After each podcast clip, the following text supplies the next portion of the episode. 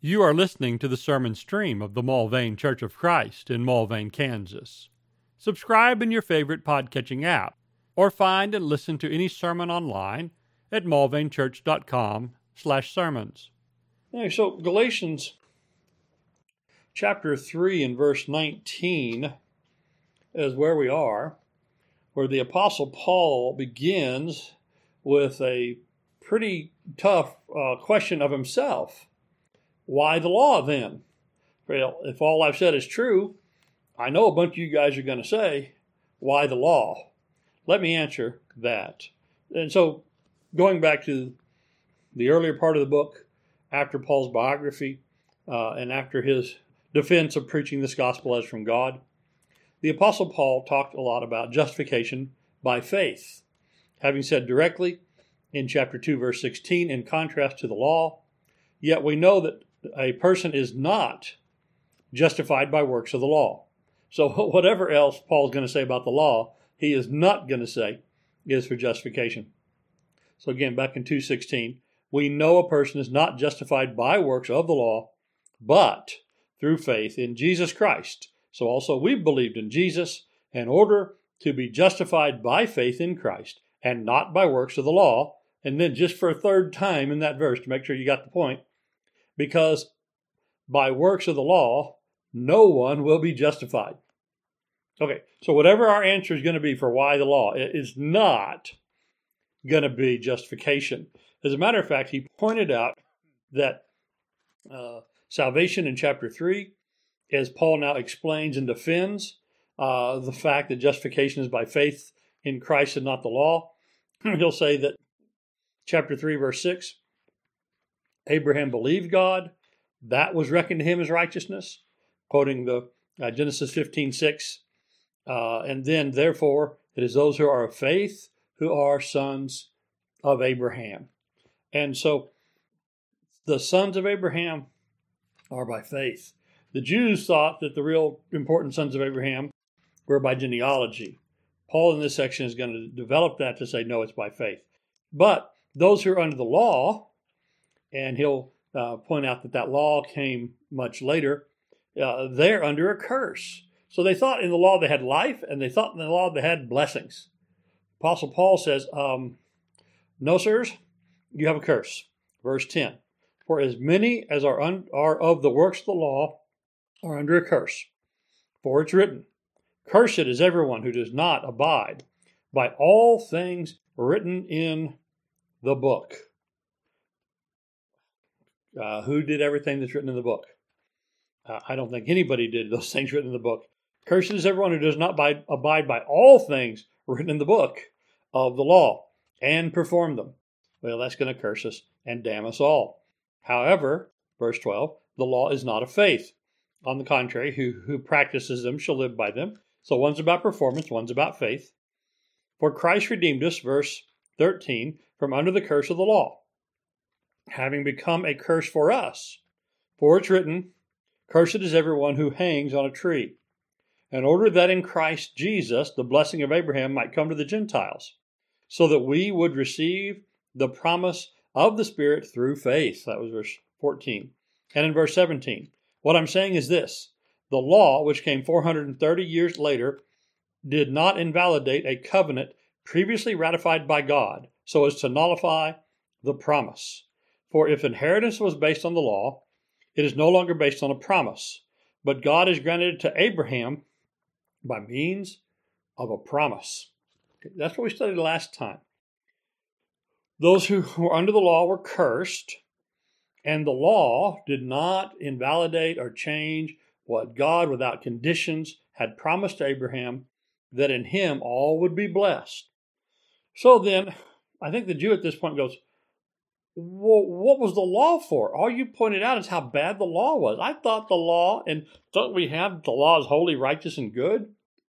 And it is. Paul actually said those words in Romans 7 about the law. The law is holy, righteous, and good. And so they would say, I think, many would, how Paul begins tonight's reading, verse 19 Why then the law? Wouldn't we be better off without it? And actually, now that Christ has come, What's the answer to that question? Absolutely. We are better off without it. We are better off without the law now that Christ has come. But when did the Jews receive the law? Well, 500, 600 years after Abraham, but a thousand years before Christ, right? So it was a long time after Abraham, but it was still a long time before Christ. So the law did its thing. The law had its purpose. Why the law? Well, for these reasons, Paul will now say here in verse 19 and continuing. So, well, the question here, the question here, why then the law? All right, well, we're going to have four reasons. The Apostle Paul is going to give us four reasons for the law. First, he's going to say the law was because of transgression. The law was because there was sin in the camp. The law was because when they came out of Egypt, basically, the children of Israel were a lawless mob. Somehow they changed from that lawless mob of idolaters, uh, frolicking around the golden calf while Moses is up on the mountain getting the uh, law from God. They changed from that to the people who went to synagogue on a regular basis. They changed from that to the people who went around debating the law in their daily life. They, they changed from uh, those uh, unrestrained idolaters to a people of the book. And so it was because there was transgressions there, and those transgressions needed to be limited, that we find the reason for the law. So verse 19, why then the law? It was added because of transgression.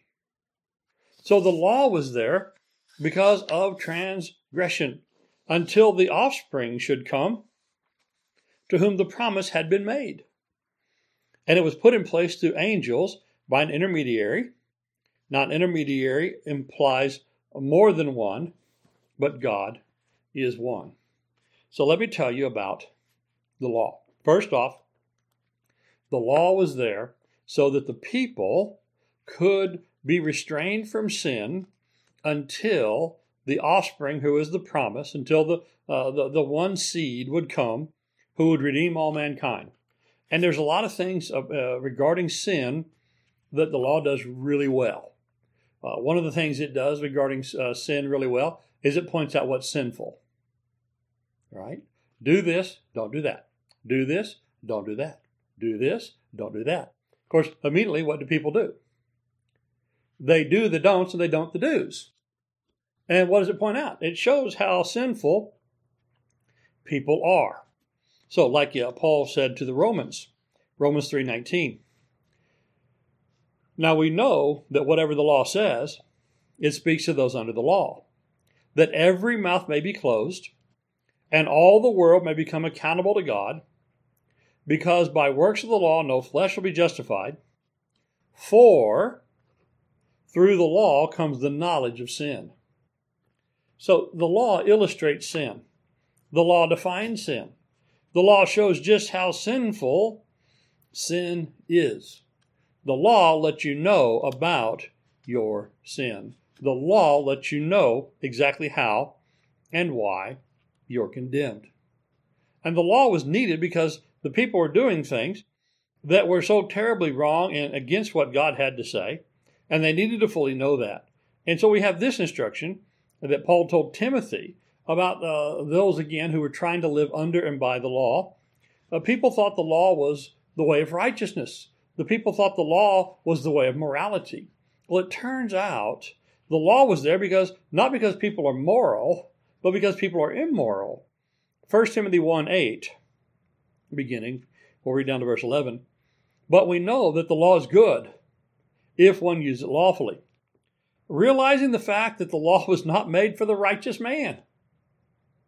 The law was not made for the righteous man, but for those who were lawless and rebellious and the ungodly and sinners, for the unholy and profane, for those who kill their fathers or mothers, for murderers and immoral men and homosexuals and kidnappers and liars and perjurers and whatever else is contrary to sound teaching, according to the glorious gospel of the blessed God with which I've been entrusted.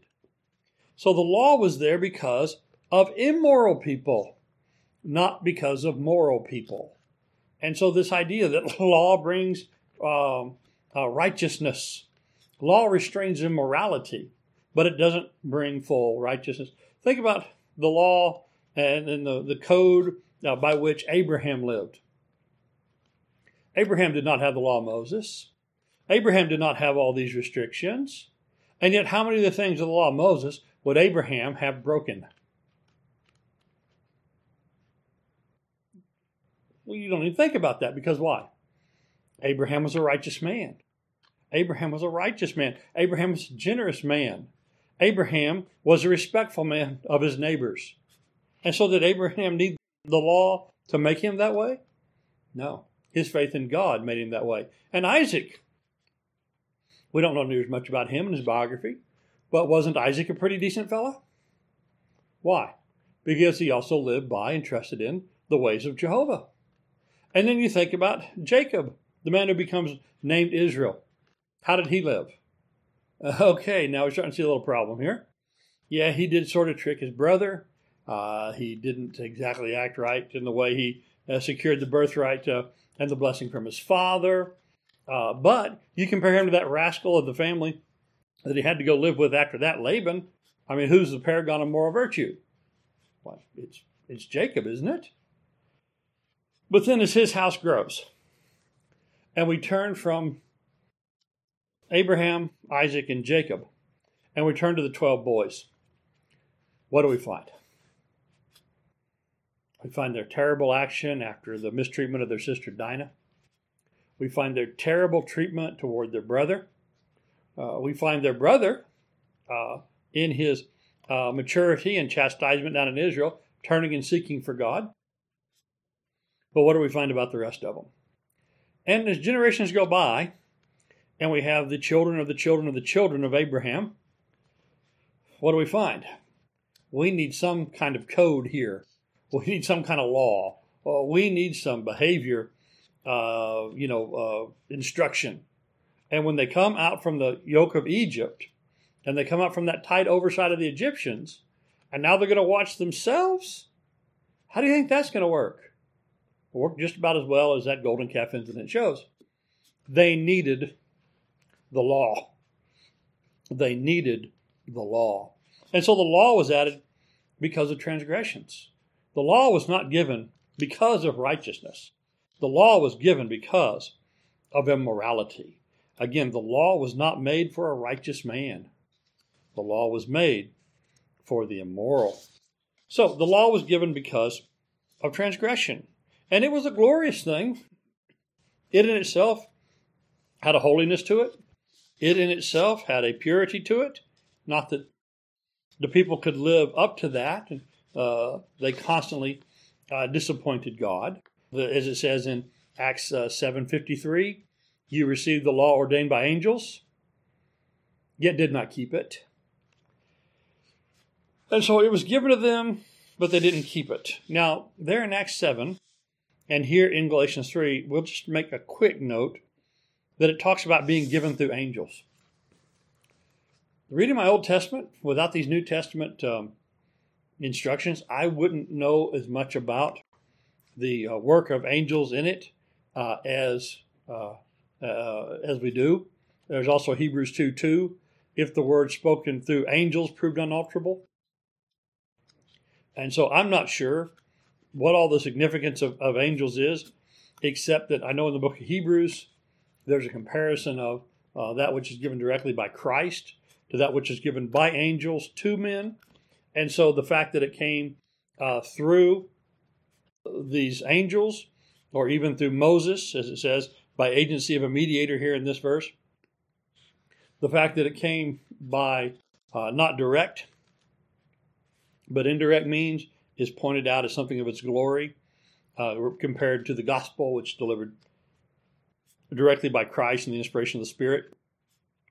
But uh, we see that uh, there's a limit to comparing these things to, uh, of God to the things of men, as verse 20 says. Now, mediators not for one party only, whereas God is only one. And so, uh, even calling this a, uh, a mediated covenant as though you had somebody stand between the two parties, God on one side and Israel on the other, and, and hammer out an agreement that you'll do this and you'll do this. E- even thinking about a mediated covenant in that sense, when it comes to God, is is not quite right. So there's a limit to our comparison of these things to human terms. But the apostle says that's the best we got. So we understand there's limits here. So uh, God gives, and man uh, had the law then to follow. So the law was given because of transgression. That's the first reason Paul said it was given. And he reiterates that it was not for life. So a negative thing here. It's not. It's not for life. The promise was the universal blessing through Christ. And so he goes back to that theme in verse 21 when he says, Is the law then contrary to the promises of God? And so did the law set aside or do anything to God's promise? Well, certainly not.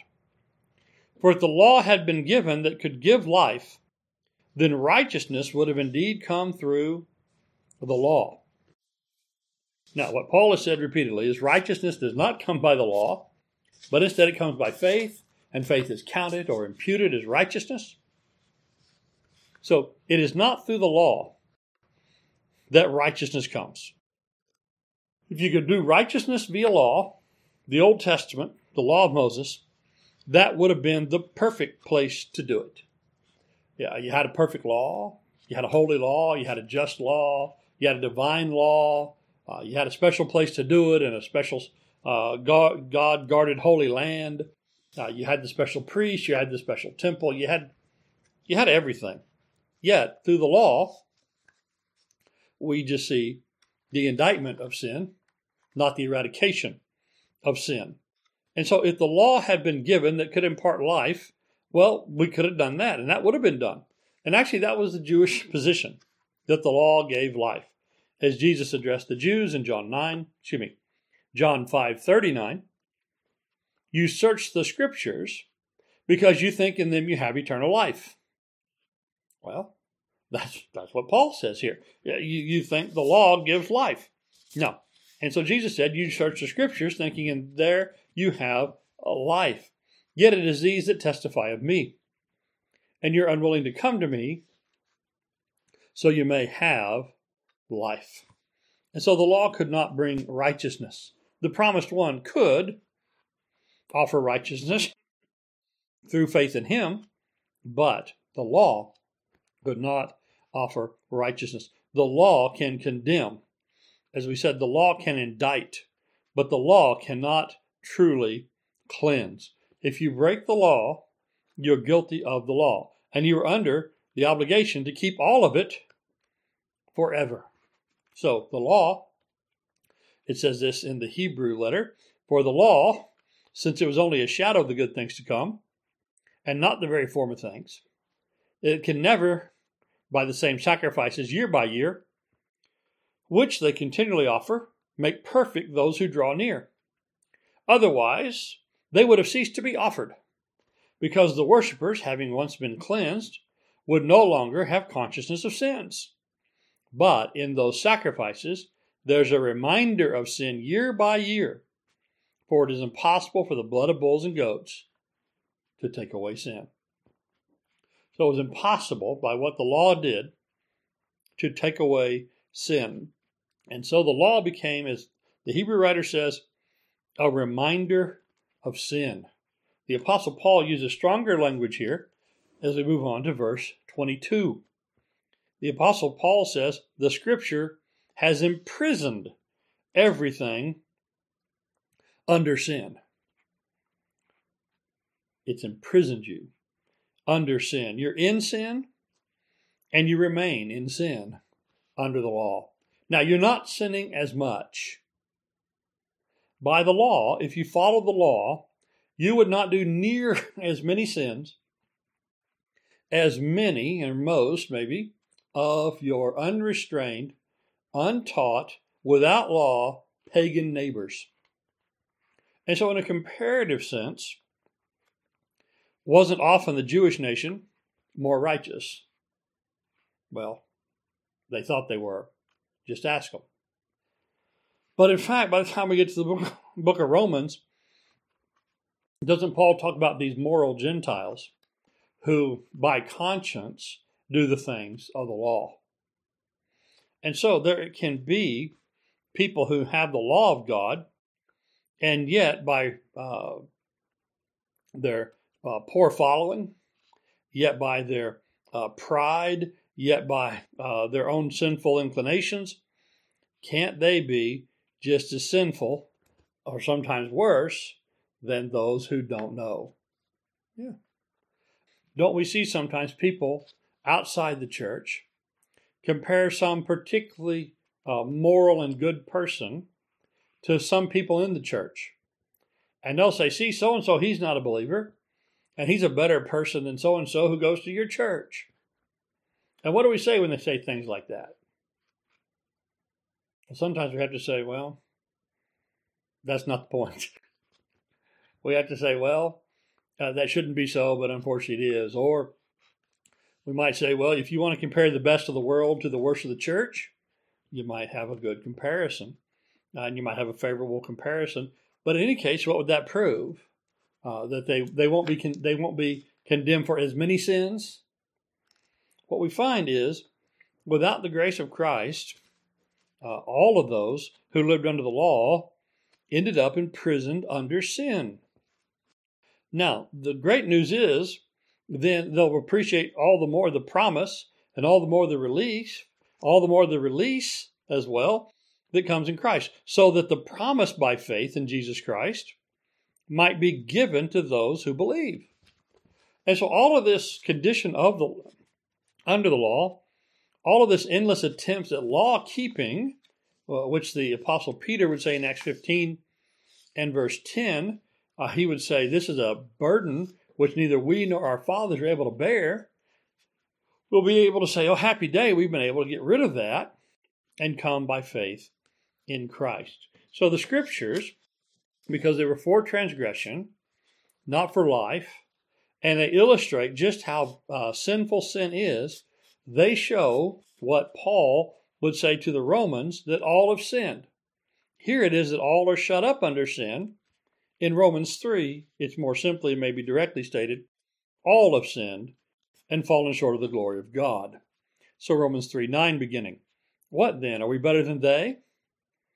Not at all, for we've already charged that both Jews and Greeks are all under sin, as it's written, there's none righteous, not even one.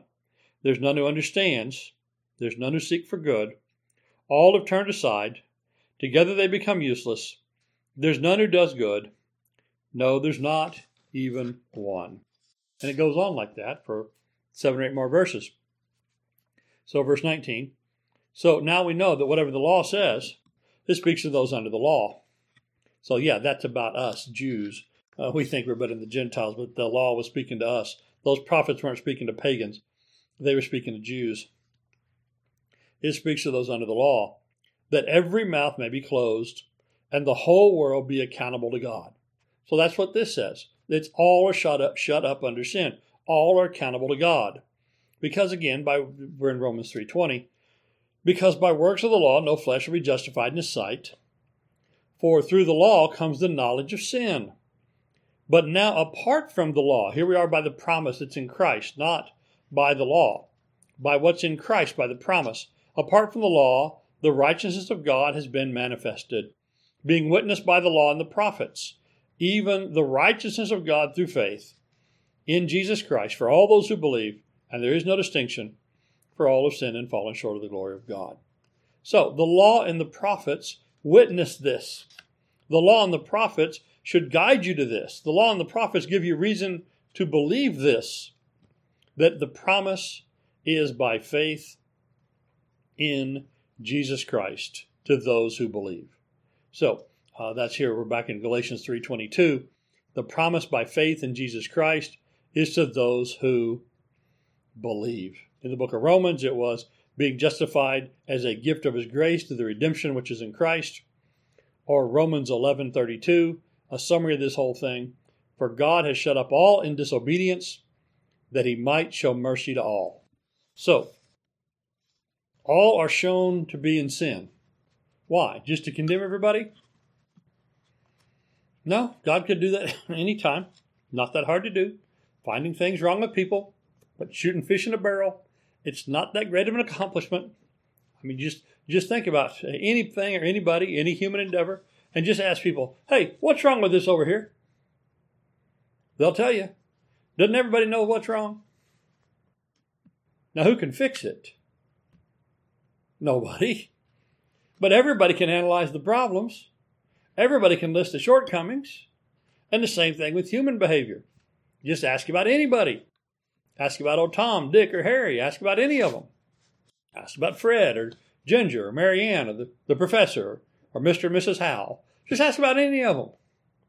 What's wrong with that person? Well, people know. Everybody knows. It's no big secret, right? We know what's wrong with them. Well, why don't they fix it? Right? The fix is the hard part. And so, what we note is now we have a solution. We finally have one solution. It's by the one who blesses all mankind. The promise given by faith in Jesus Christ to those who believe.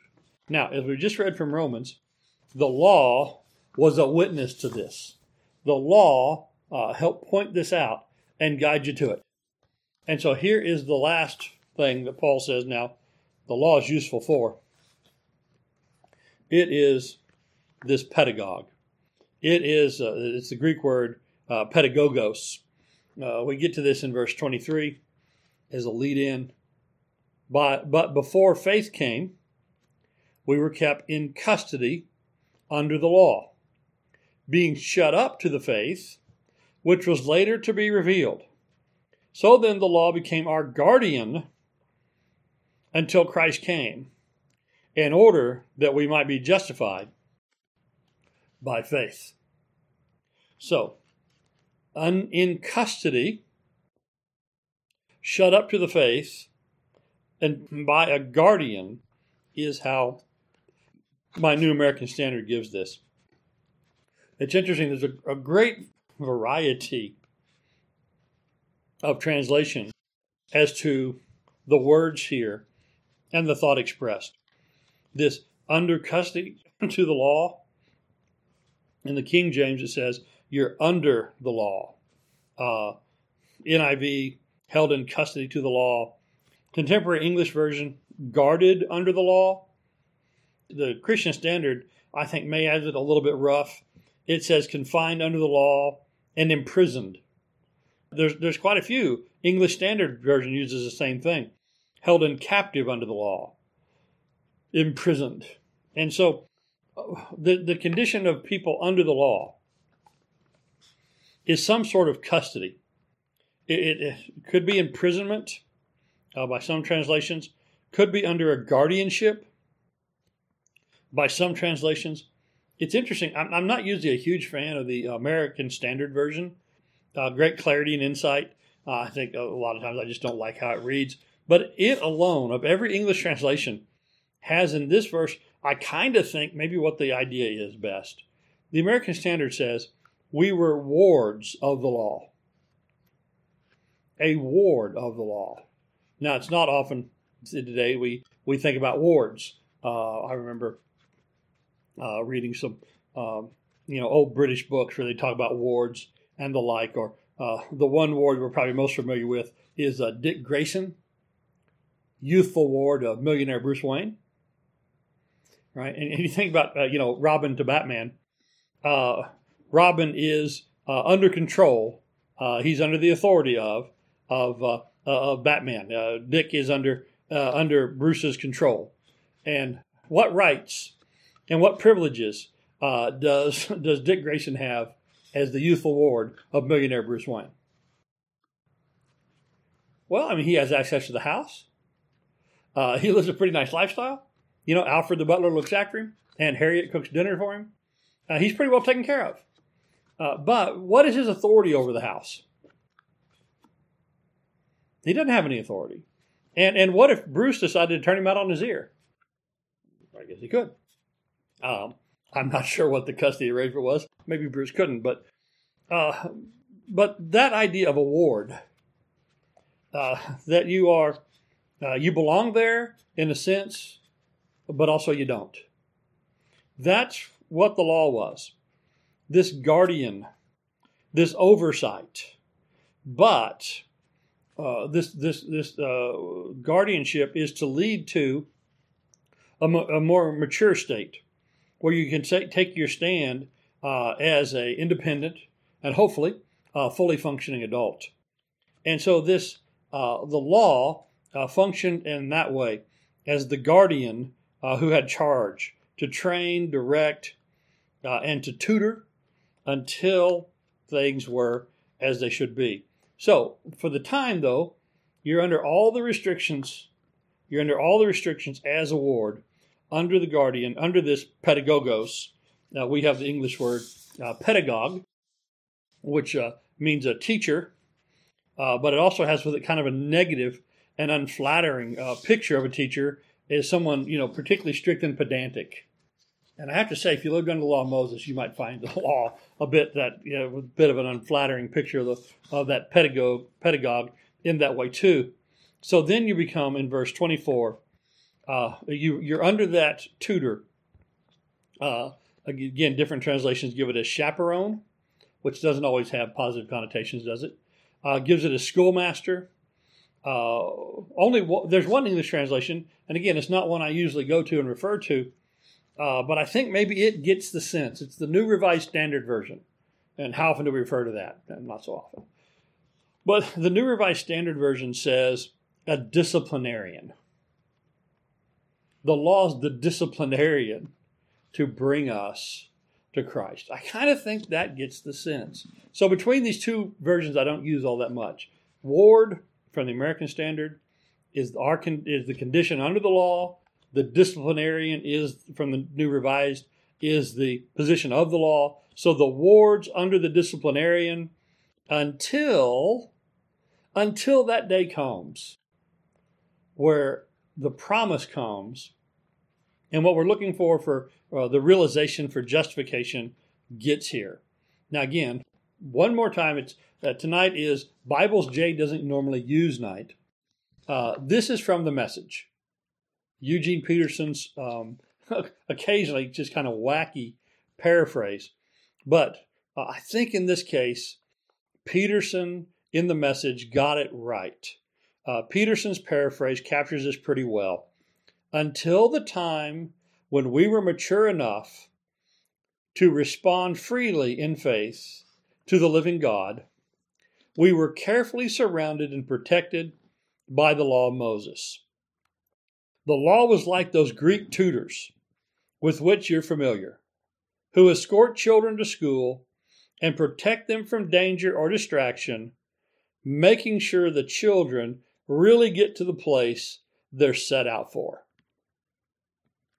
And I kind of think the last part of that gets it. I'm not recommending the message, but I think in this passage, Peterson gets it.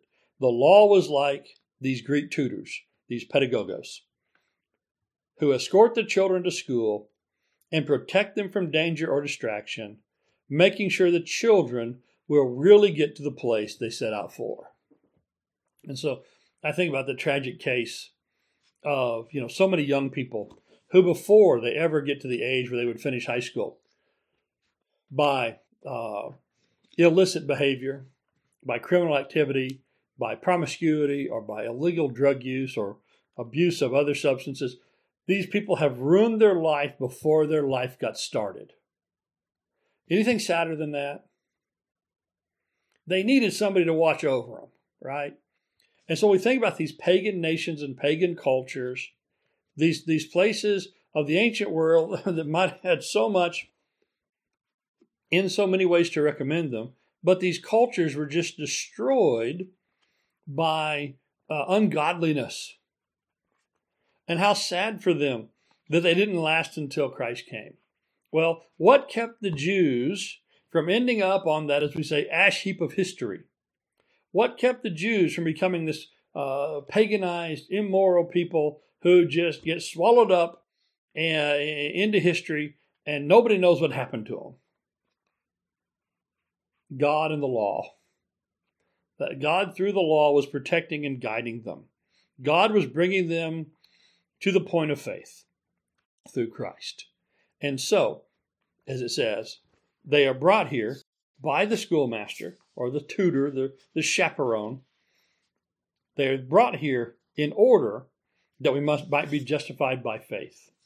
So the law's eventual end and law's greatest purpose was met not when people kept the law.